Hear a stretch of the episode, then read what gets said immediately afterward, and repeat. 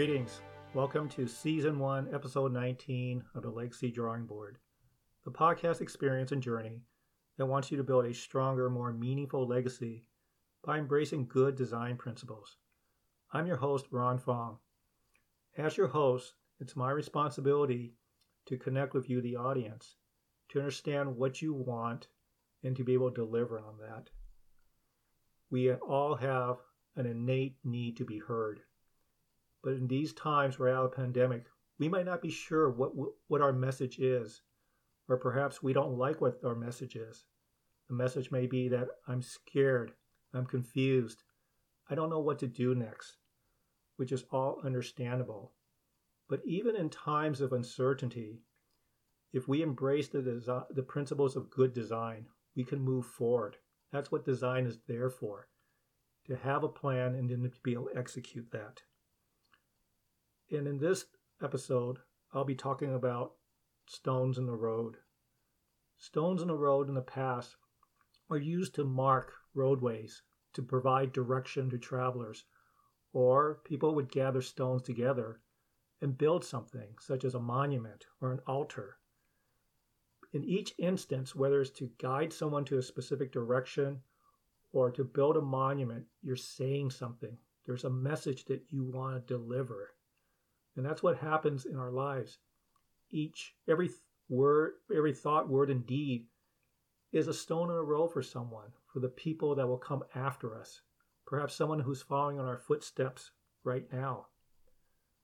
And it's important for us to take the time to reflect on the roads travel and to examine on the road that we're heading towards. I suspect most of you have reached certain milestones in your life graduation, marriage, birth of a child, a new job, promotion, perhaps even children leaving for college. Along the way, as you examine, you know, how you got there and where you're going to go from there, that's all part of your messaging. And it's important for us to examine our imprints, our footsteps, because that's what binds us and, and connects us as individuals. And the example I'll be using, or at least I'll be starting with, is the workplace office. And I have to preface this that as a boomer who's 60, I'm very used to starting my day at home, hopping in my car, and then driving to my office. And I know for many of you who are out there uh, younger than me, or even at my age, you have options now uh, in, in the face of the pandemic. More virtual, more working from home. And I'd be interested to see, to hear from you as to what aspects about that appeals to you is that something you enjoy? And is that something going forward you think would be beneficial to you?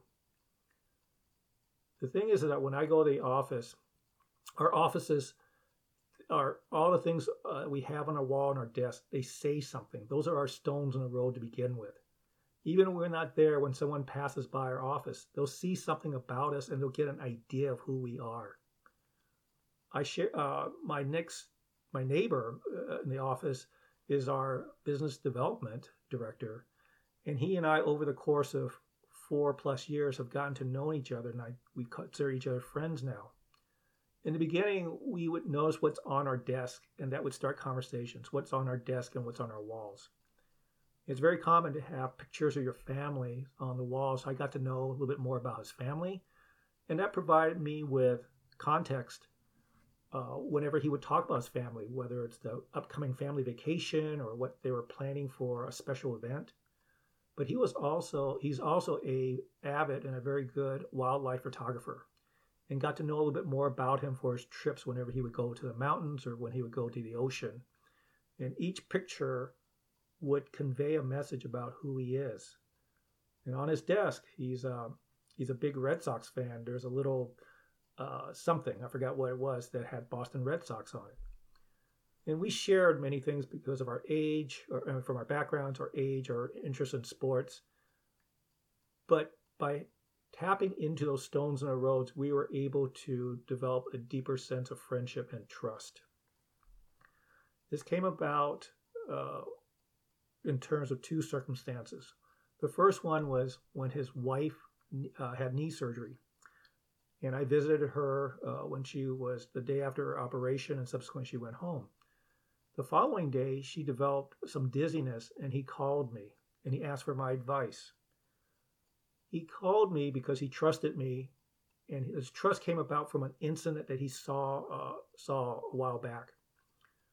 There was a time in our office when there was uh, our offices are right down the hallway from the lab uh, where you get blood drawn, and there was a child there who couldn't have been more than eight and nine who was cry, crying very loudly, and just could not be consoled by his mom, as, as you would understand. And most people don't enjoy going to the lab to have their blood drawn. I went over there to see what I could do, and I recall from my days of treating children and the pediatric rotations that if you could distract a child, uh, it could be helpful, but still get information.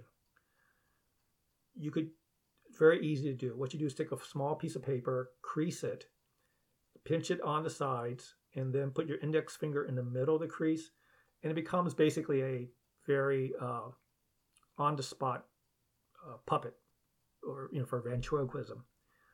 And i was able to conduct the interview with the child as to what was wrong what was feeling by using that. So i would manipulate it and it would talk and i wasn't trying to hide my lips or anything like that but that got the child interested in terms of the little piece of paper that was talking soon he was able to stop crying and he was we were able to talk through why it was important for him to get the blood draw, that yes, it would sting a little, but afterwards it wouldn't last, and that would be very helpful for his health.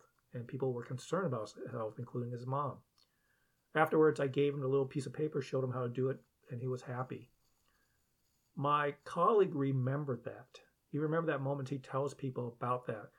That he says, I really knew nothing about Dr. Fong as a, as a clinician because I'm in a administrative capacity right now. But he said that one moment I was able to see him and his skills and the fact that he has done this before. So I knew that he had the patient's best interest in heart and he knew what to do, how to work with patients. That was a stone in the road I left. I really wasn't thinking about it. I was just trying to help out a child and a mom. But he remembered that. And by remembering that, he was able to trust me to ask for some very simple, straightforward medical advice concerning a loved one. In turn, my eldest son, my middle son were in the process of interviewing for jobs. And my colleague had worked as a recruiter and in other parts of business development.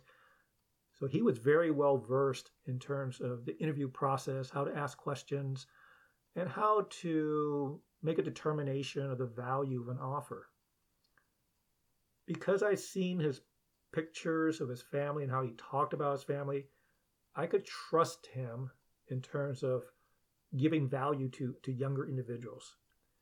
And he was glad to do it. I had my sons talk to him, and it was very, very fruitful.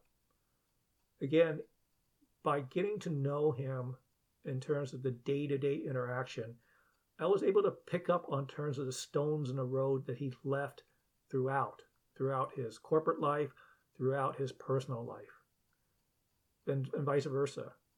And this is something that I was able to, again, you know, as a boomer, I'm used to that cadence. I'm used to that rhythm of going to the office and seeing people and being able to chew, you know, chew the fat, shoot the breeze, and be able to have conversations that in of itself may not seem like anything, but they lead to something like links in a chain or stones in a road. They lead to something. They say something, and they after a while it becomes a unifying message.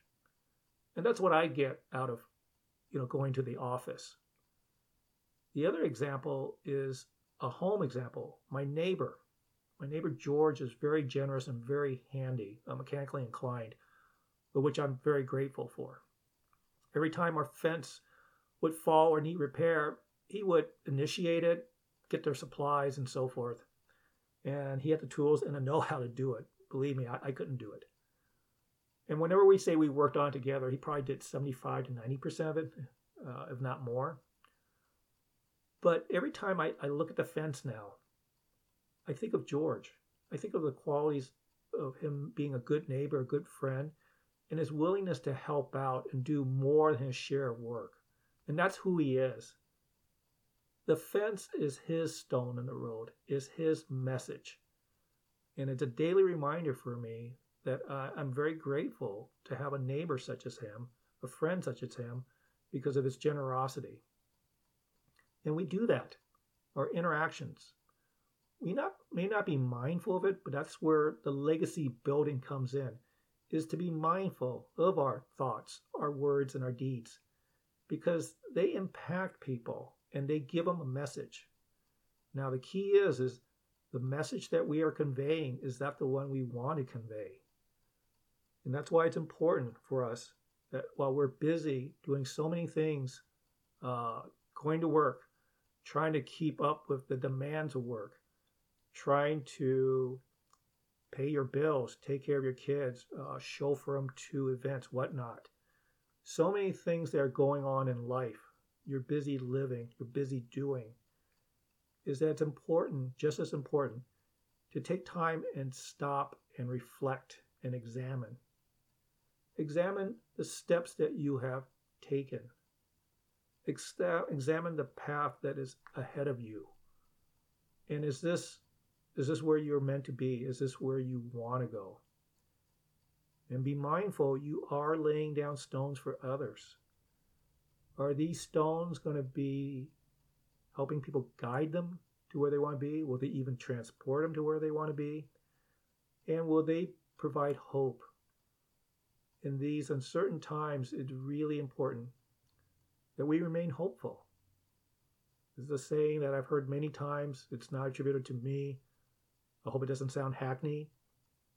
We could live three weeks without food, three days without water, three minutes without air, but we cannot live three seconds without hope. The stones in the road is our encouragement and hope part of your legacy? I certainly hope so.